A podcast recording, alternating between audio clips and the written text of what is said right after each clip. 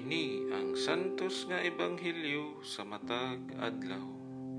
Enero 6, Miyerkules human sa Epipanya sa Ginoo, tuig 2021. Pagbasa gikan sa santos nga ebanghelyo sumala ni San Marcos. Unya gipasakay dayo ni Jesus ang iyang mga tinunan sa sakayan Gipauna niya sila ngadto sa Bethsaida sa tabok sa lanaw samtang gipapauli niya ang mga tao. Tapos siya makapanamilit kanila mitunga siya sa usa ka bungtod aron pagampo. Ni anang pagkagabii ang sakayan didto na sa taliwala sa lanaw ug si Jesus nag-inusara sa bungtod. Nakita niya ang iyang mga tinunan nga naglisod sa ilang pagbuksay kay sungsungon man ang hangin.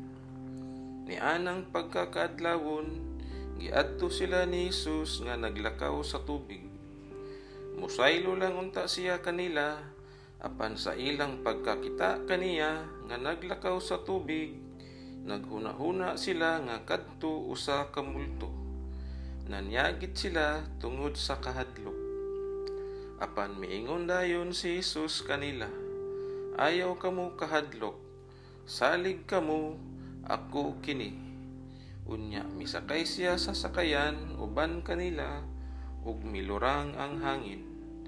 Nahibulong pag-ayo ang iyang mga tinunan ug naglibog sa nahitabo.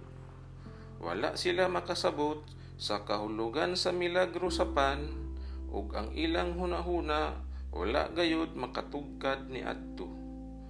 Ang ebanghelyo sa Ginoo